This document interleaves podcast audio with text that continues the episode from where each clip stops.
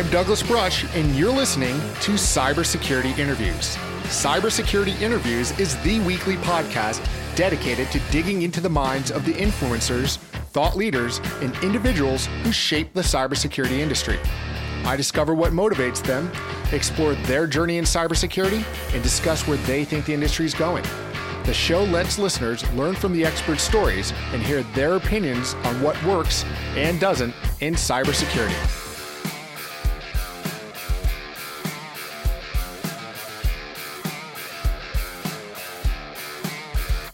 Hello and welcome to episode 83 of Cybersecurity Interviews.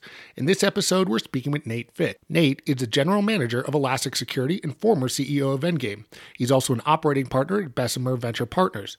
Before joining Endgame, Nate was CEO of the Center of a New American Security. He led Marine Corps infantry and reconnaissance units in combat in Afghanistan and Iraq. His book about that experience, One Bullet Away, was a New York Times bestseller, a Washington Post Best Book of the Year, and one of Military Times' Best Military Books of the Decade. Nate is a graduate of Dartmouth College, the Harvard Kennedy School, and the Harvard Business School. Nate serves as a trustee of Dartmouth and on the Military and Veterans Advisory Council of J.P. Morgan Chase and Company. He's a member of the Young Presidents Organization and a life member of the Council of Foreign Relations and Trout Unlimited.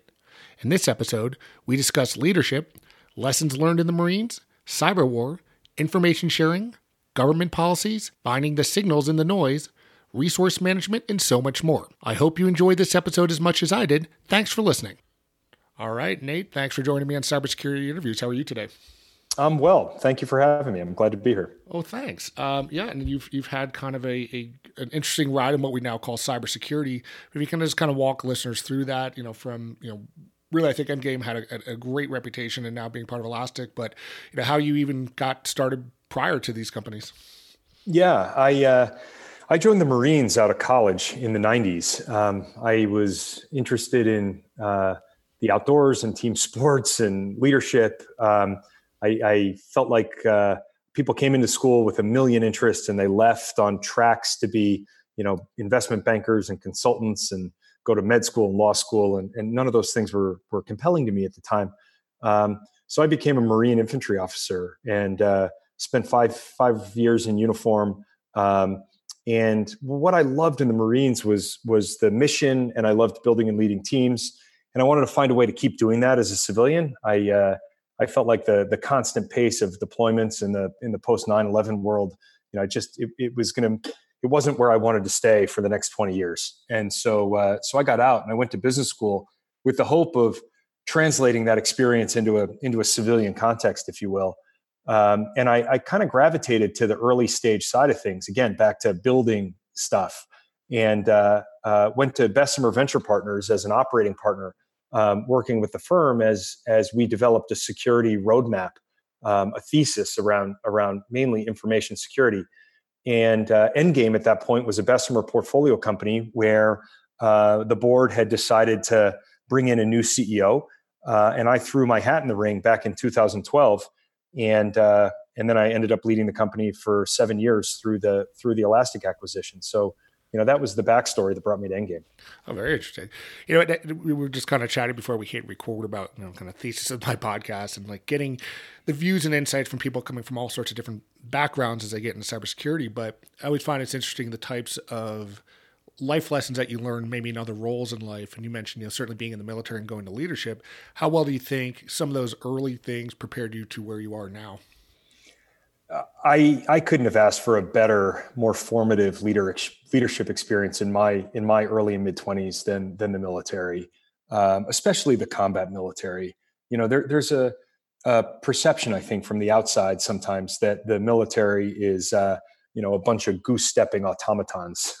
And uh, that just wasn't my experience at all. I i um, you know I, I, found a lot of appreciation for uh, creativity and initiative and, and a lot of decision making authority that was delegated down and out in the organization. And so you know i was a small unit leader. I was i was just a platoon leader with you know 30 or 40 people uh, at any given time but i had a ton of autonomy. And uh, and the stakes are really high you know i mean you're you're literally these are these are life and death decisions and um, uh, i thought it was a it was a it was hard and you know I, I recognize that i'm one of the lucky ones who came out of it uh, you know, physically and and more or less psychologically in one piece.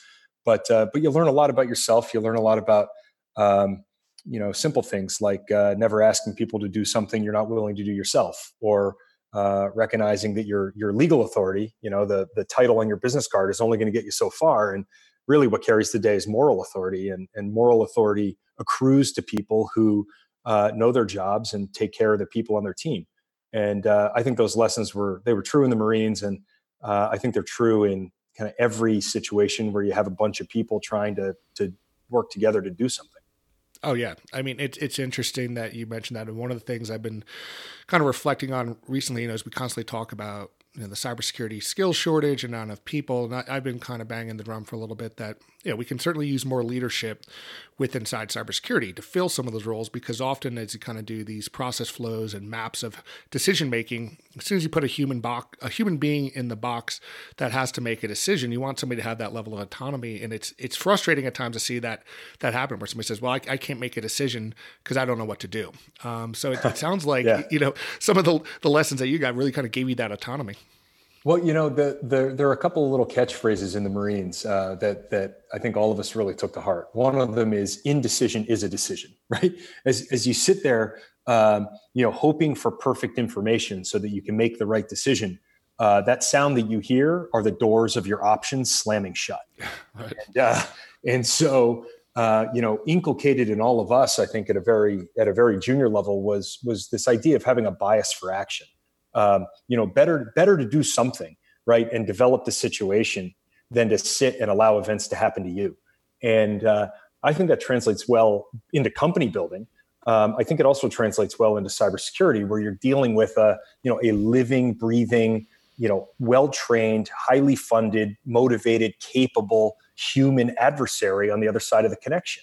Um, it, it's it's a it's a very relevant uh, i think mental framework yeah, that's an interesting point that you bring up. I think a lot of people, it, there's still a little bit of that bias, and we certainly saw today being February 10th when we're recording this that uh, U.S. has indicted or at least put out um, charges against four Chinese hackers. And you know, the, the idea is that you know we really got to get away from this mentality that it's just some you know teenager sitting behind his keyboard with a hoodie on in either a Southeast Asian com- country or Eastern Europe. These are well funded. Um, organized individuals that are either state sponsored or have some type of criminal level of organization that are coming after various networks. Yeah, exactly. And you know, I, I, I love the adage that history doesn't repeat itself, but it rhymes. And and I think there are good analogs here in uh, in the in the more traditional national security uh, body of knowledge. And you know whether it's deterrence um, and and some of the principles from the Cold War and and, and the nuclear age, um, you know, and or whether it's drawing a bright red line, frankly, between state actors and non-state actors. And I do think that uh, that you pursue, you know, we as a government need to pursue state actors one way and pursue non-state actors in a, in a different way. Um, you know, whether whether uh, you know uh, bringing to bear kind of national security tools or or, or whether uh, you know uh, legal and, and criminal tools.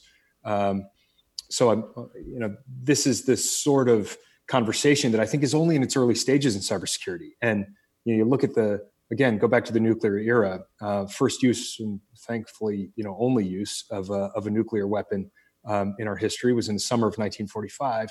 It wasn't until 1968 that I think you could say we had a well-developed nuclear regime of of international uh, norms and understanding.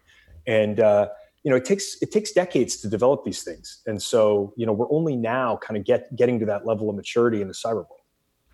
Definitely. I think yeah there's that you know and we, we certainly had things come up recently with um, the, the the Iranians where there was that hey are they going to strike back cyber? Are they going to remove move from a kinetic um, kind of theater with the with attacks that we might have had against them and vice versa to you know oh, oh gosh are they going to take out um, you know, uh, critical infrastructure, go after different things.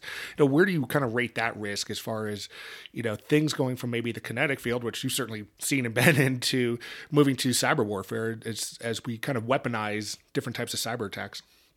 Yeah, I think I think like it or not, they are uh, they are elements of the same thing. Um, I, I, look at uh, you know kinetic force uh, or or cyber force, you know, national force projected across different domains, whether it's you know air, sea, land, space, uh, cyber. Um, you know, these are these are just different elements of national power, and um, I think the future will show that uh, states respond more or less seamlessly across them, um, and cyber means will be another arrow in the national quiver. And and what that means for us is um, we need to make sure that that the U.S. government is extending deterrence into the cyber domain. Um, and I guess what I mean by that is uh, too often we're in a situation where we have companies, you know, even big companies, very well funded and sophisticated companies like Wall Street banks, up against the resources of nation states. And I don't care how well funded or how well resourced, well trained, well equipped uh, a private company is, it will lose against a nation state.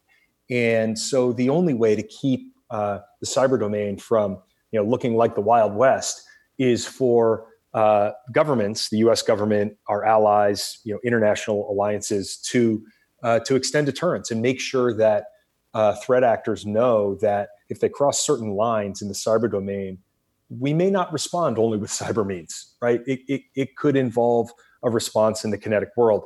And um, the purpose, of course, isn't to do that. The purpose is to dissuade actors from from doing the sorts of things that they'll do if they don't believe they're going to be consequences. Sure. I mean, it's, it's almost like we're talking about like a level of Geneva Conventions for cyber. Yeah, I mean, NATO. You know, NATO took this step uh, several years ago and said that um, uh, certain kinds of cyber attacks would be enough to trigger Article Five, which is the collective defense article of the NATO treaty, uh, where an attack on one is an attack on all. And I, I think that kind of thing is what we need um, if if we're going to actually deter our adversaries. And you know, I, I, my personal view is that um, the Russian government uh, did things to the United States uh, with respect to uh, um, social media and, and influence um, campaigns in our election cycle um, using cyber means that they never would have done using more traditional uh, kinetic means, you know, a, a person on the ground um, uh, in the United States conducting an operation, because we have a declaratory and escalatory framework that deter that. Those people get, you know, they get captured, they get tried, they get imprisoned, they get expelled, uh, and it starts us up that escalatory ladder of of economic sanctions or mil- even military force. Um, but we don't have the same clear escalatory framework in the cyber domain, which is why our adversaries use it. Um, and again, you know, if we're going to ensure that a basic level of trust uh, is the norm in the cyber world, we need to make sure that the nation states are are extending deterrence into this domain. Otherwise, the companies ultimately are going to lose. Well, how much do you think of that too is also scalability? You know, if I was trying to get in front of 250 million Americans on a Facebook post, it's a little bit easier, I would think, than than canvassing every state and every district, right?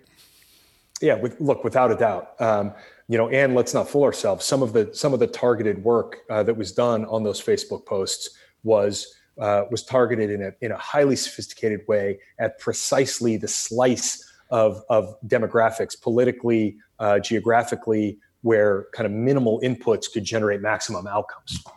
Sure, and you know, it's it's you know also you know, the, some of the things I've seen in the incident response side is certainly, you know, to kind of use the proverbial giving guns to monkeys. A lot of these you know, some of these attackers will pick up um, attack kits and things on the dark web that were once only in the hands of nation state actors, and they may not know how to use it. And I think you know things that concern me a little bit is you know we see things like you know WannaCry and that could maybe have the intent of hitting one target, but quickly spreads to take out many others.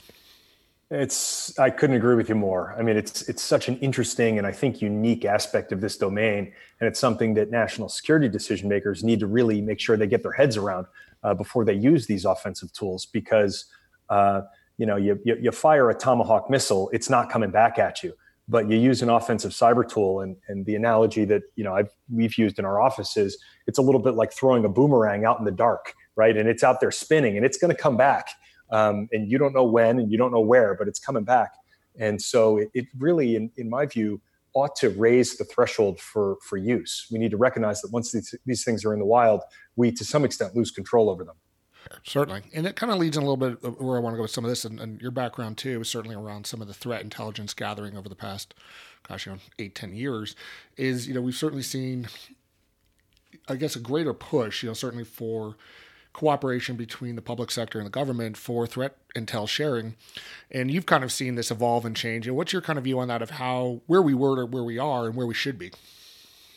Yeah, I think uh, uh, I'm just back from a conference in Riyadh, uh, actually, last week, the Global Cyber, Cybersecurity Forum, uh, that brought together a bunch of people from the industry and governments around the world. And uh, one of the themes at these gatherings, all the gatherings like this that I've been at over the past decade, is exactly this one the need for, for better threat intel sharing. Um, I, I, think it's useful for sure. Uh, I think we, we, um, used to live in a world where, at least in the U.S. government, um, information flow was too often one way. Uh, you know, th- threat intel shared by the private sector with the government typically was uh, ingested, classified, and then we never heard from it again. Um, and it, if it's going to work, if it's actually, going to generate better security for everybody, it has to be a two-way street. Um, and I, th- I, think we're getting better at that. I think there's there's more um, uh, you know more uh, talent flow, if you will, between the public and private sectors in this space than there used to be. Um, you have people in government now who've had decent long runs, you know, in the private sector in the cyber world, and so understand, you know, uh, uh have a little bit more multifaceted view of how it works. Um, so the information sharing is one of those, uh, you know, it's one of those drums that we always beat on at these gatherings. I think it's useful. I think it's improving. Uh, but let's not fool ourselves. It's it's not the silver bullet. There is no silver bullet, um, but it's it's one of many useful policies. Yeah, and we, around around some of the the kind of policies and frameworks that go with that. Um, you know, along the lines of greater um, information sharing and cooperation with government. Certainly, it's it's the fear that sometimes I see with some of the things that pop up about different policies that are going to be in place. You know, whether it's going to be certain states that say they're going to refuse to pay ransomware at a you know funded or um, you know taxed uh, tax dollars or other types of things, um, you know, it's the push that we have to have with more people in cyber and, and industries really that that revolve around information technology to try to get a seat at the table to help frame those policies in ways that are going to you know not necessarily be in our best favor but we can't sit there and say i can't believe that happened and have never per- participated yeah that, that's actually one of the really interesting things about this space um, you know, and, and, I think speaks to its its immaturity in terms of policy development. And by immaturity, I, I mean I mean time and thought, sure. not you know, not, not nothing pejorative, but um, it's almost inconceivable that that individual states would be allowed to take a different policy view uh, with respect to you know the North Korean government or uh, ISIS or you know it, it's it's uh, when when we're dealing with uh, criminal actors, great. I think there can be room for different state policies. But if we're dealing with nation states, then uh, then we have to speak with one voice as a you know as a national government. Um, and and so uh, it, it's interesting to me that uh, that we're still in 2020, you know, actually having one-off conversations about differing state policies. Yeah, definitely. And is there? I mean, if you had to give advice to anybody with inside, you know, maybe our side of the industry, our, our, our side of the aisle within cybersecurity how do they even get involved? I mean, is it at the more local level, federal level? Where where do where do we where's the engagement that we should look for? Yeah, I mean, I, look, I take kind of a classic view of this, um, old school view of this. I think uh, I think politics and government have become increasingly professionalized. Um, you know, uh, people people tend to uh, accept at the senior most levels where there's still some some some uh, you know ebb and flow um, it tends to be a career track. And I wish there were more room for uh, for people from from this industry to go do a stint in government, and and vice versa for people who maybe spend most of their careers in the policymaking establishment. Uh, come work at a company for three or four or five years and understand the the demands and pressures on the corporate side. Um, because look, this is one of those thorny problems that requires the you know the proverbial whole of not only whole of government but almost whole of society um, you know solution. It, it requires hygiene and smarts and you know widespread patching by individual users. It requires smarter software development. It requires um, uh, product interoperability. It requires products that are easy to use. It requires smart government policy. I mean, it's all these things, tax incentives. Um, and so, you know, the, the, more we can do to make sure that we have uh, talent um, ebb and flow and, and diversity of perspectives in government and in industry, the, the better we are. And there, you know, that need not be kind of this airy fairy aspiration. I think there are a lot of concrete policy things you can do uh, to encourage it. Definitely. You know, it, and one of the things uh, that I want to kind of steer towards too is certainly the issue with just the volume of data that we all have. Um, you know, we start looking at building security operations. There's just a lot of inputs, whether it be threat intel from the government, peers, whoever else, uh, private fees, to watching things on the edge of a network. We've seen decentralized networks now with lots of endpoints that operate outside of the proverbial firewalls. Um, there just seems to be a data problem and it's just also the data sprawl. I mean, with cloud storage being cheap, people just have a lot of crap on their computer servers that get out there, forgotten S3 buckets. It seems like the you know the attack surface area continues to expand, but if we just flip on all the black lights to see everything, it's it's a little bit daunting. So certainly, I know with, with what you guys do in Elastic is uh, you know how do you how do we tackle that problem? How do we kind of clean up the signal to noise so we know the types of things that we should be concerned about? Yeah, uh, I think that's the key issue here, actually, from a from a you know product uh, and and security vendor standpoint, and it's why I'm so excited about what we're doing at Elastic, and it's why I voted with my feet, actually, you know, as Endgame CEO to join forces with Elastic, because uh, I agree with your term that we have a data problem. Um, as with most problems, you know, the inverse is we have a data opportunity, and uh, in a world where the the macro secular trend is that we're collect uh, connecting you know something like a billion devices a quarter right? And that's not slowing down that's accelerating. And every one of those devices to your point is throwing off more and more data. Um, security like you know everything else increasingly becomes a matter of of uh, finding needles in haystacks or parsing signal from noise you know in a world where there's so much signal that it alone is becoming noise. And so how do you make sense of it? And uh, you know, I, I, I think that that's uh, sort of the battlefield on which uh, these problems are going to be won or lost in the decade ahead. Um, and uh, I think I think it requires you know a handful of things. Um, it requires the ability to uh, to instrument as much of that environment as you can, uh, to ingest, uh, store, you know, search, analyze, and act on that data in a way that is high fidelity and um, operationally feasible, like you know, from a cost standpoint, from a usability standpoint.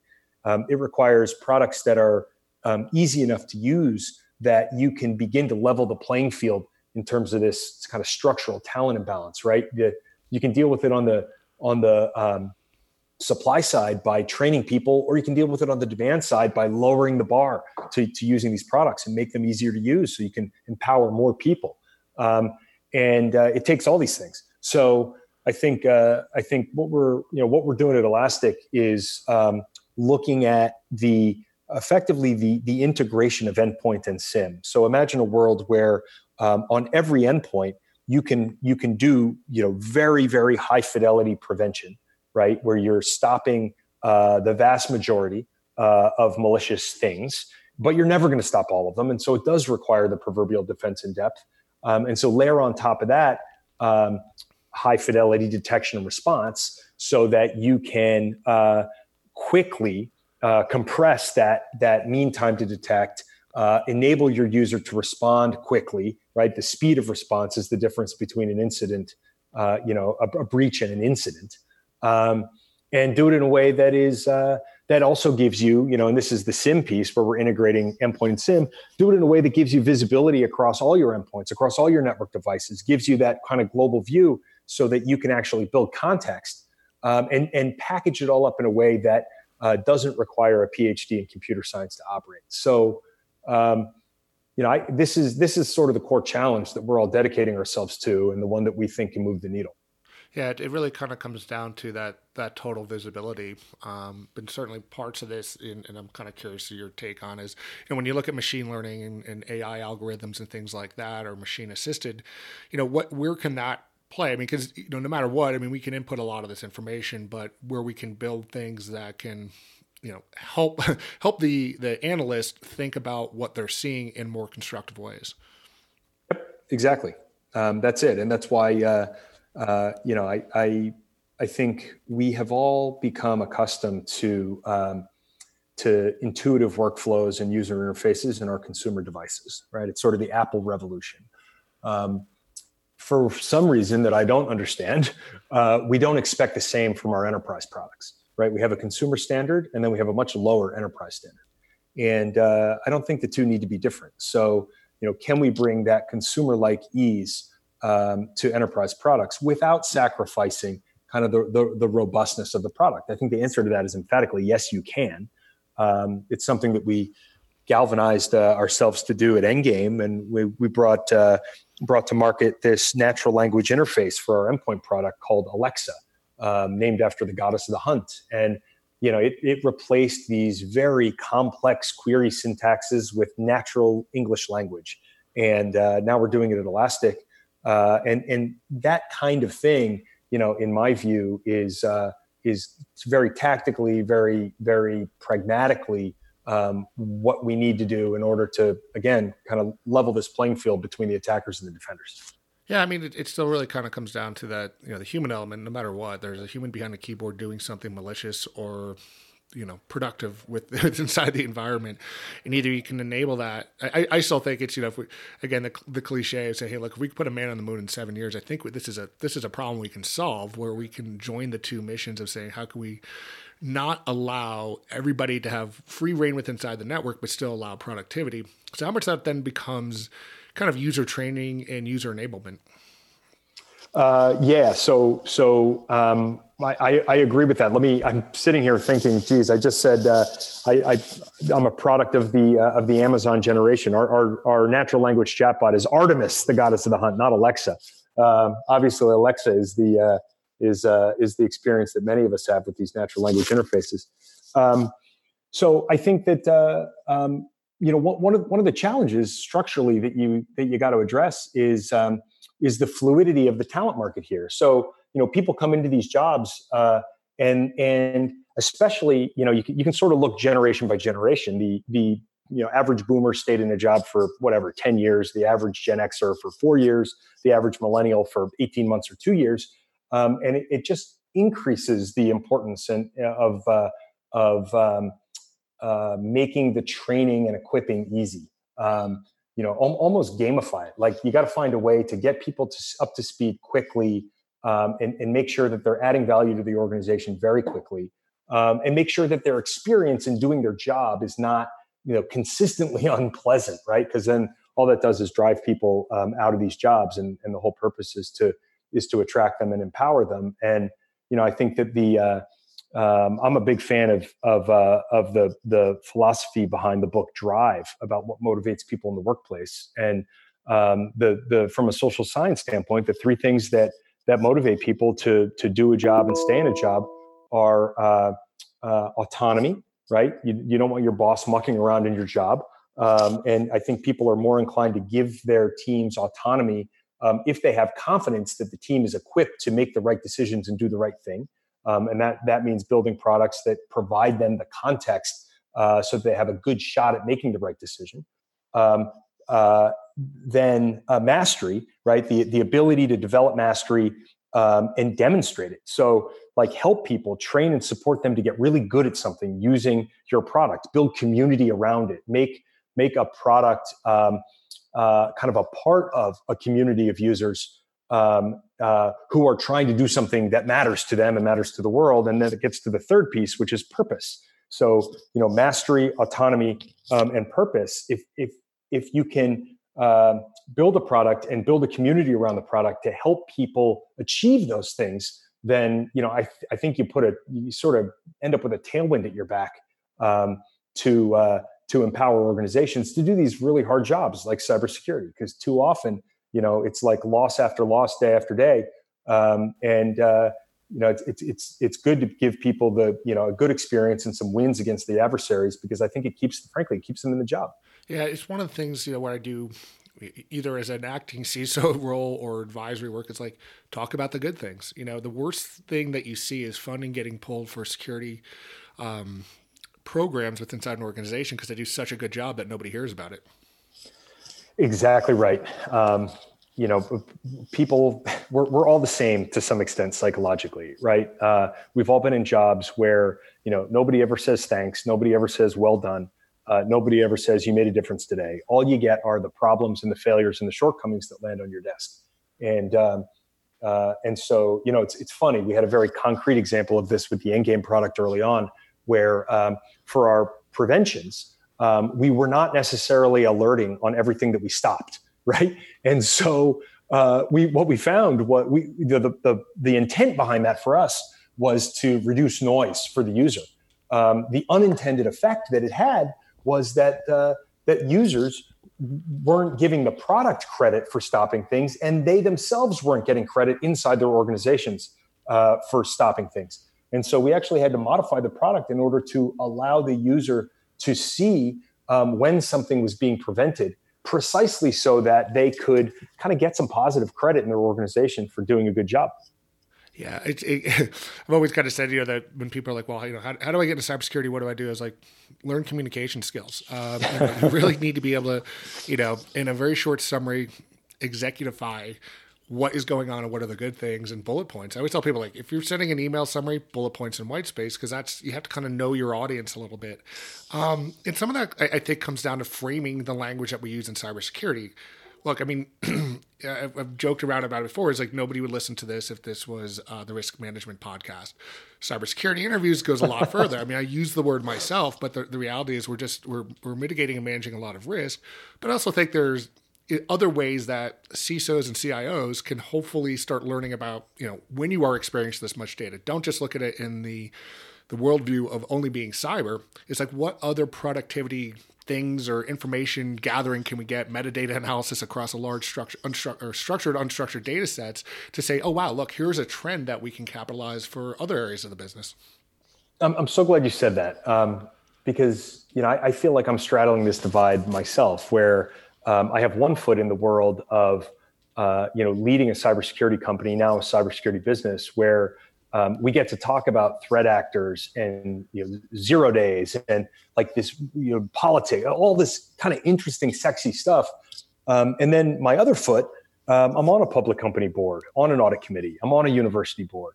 And so am, am the consumer of um, of uh, cybersecurity data from across our enterprises uh, an evaluator of vendors i work with our cisos and cios and and you're right. I mean, in, in that context, this is an enterprise risk management conversation. And you start talking about ERM with uh, the the men and women who are hooking and jabbing, you know, down on the battlefield in the cyber world, and their eyes glaze over.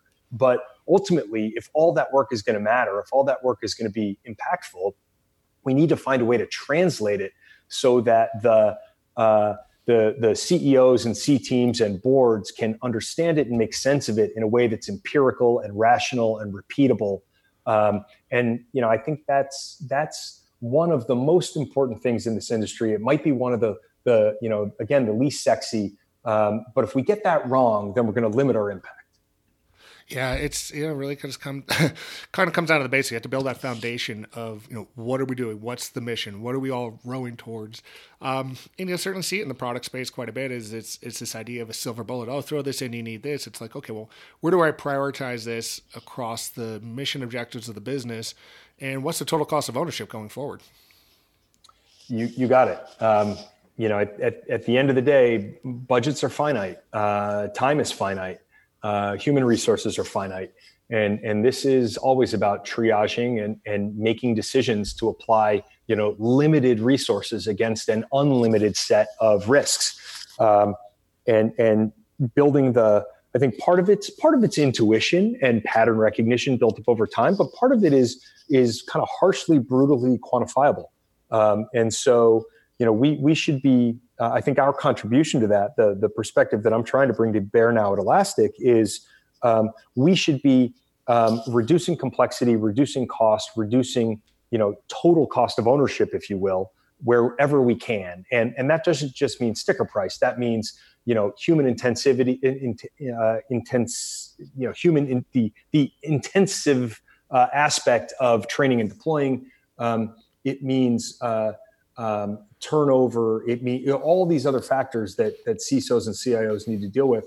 Um, you know, we need we need to uh, generate maximum security, frankly, for minimum cost. Yeah, I, I think that's that is it seems to be the, the kind of white whale in, in a lot of security operations is you know what because it, it does it gets I, I've seen it you know half implemented solutions or things that were spent that just put a sour taste uh, in you know a CFO or board's mouth when it comes down to buying other security products. Well, I think you know this is sort of there's some trends I think that we can point to in terms of where the world is going, um, and um, openness uh, is is hopefully one of them. I don't mean openness in you know national policy, but but uh, openness in software. I think there's a there's real frustration with uh, black box solutions, with you know products that don't integrate well with others. Uh, you know those days are over, uh, and the future is going to be more open. Um, I think another is is uh, transparency on cost and predictability on cost. You know uh, the dynamism of enterprise environments probably means that per endpoint pricing is is going to be a thing of the past. Um, I think that uh, the need to predict cost uh, means that ingest-based pricing is not going to work because it doesn't let it doesn't let customers look forward and model clearly. Um, it it doesn't result in the best security practices because you're cutting you know leaving data on the cutting room floor for cost reasons. You know I think there there um, uh, some some big macro trends that we can try to uh, to to steer to um, around uh, usability, interoperability, openness, um, uh, resource-based pricing. You know, and, and, these are the pillars that uh, that I think we're well served to try to build around. Excellent, Nate. Thank you so much for your time today. Where can people find you uh, online? We're at uh, elastic.co and um, try to try to put as much information as we can on our solutions there. And anybody can reach me through the website. Uh, thank you for having me today. Anytime. We'll talk soon, and uh, have a great rest of your day. You too. Thank you so much for joining us today on Cybersecurity Interviews. I hope that you enjoyed this interview as much as I did. Please go to cybersecurityinterviews.com where you can find every episode, including show notes and links for each guest. There you can also find social media links and to sign up for new episode notifications. Thanks. We'll talk soon.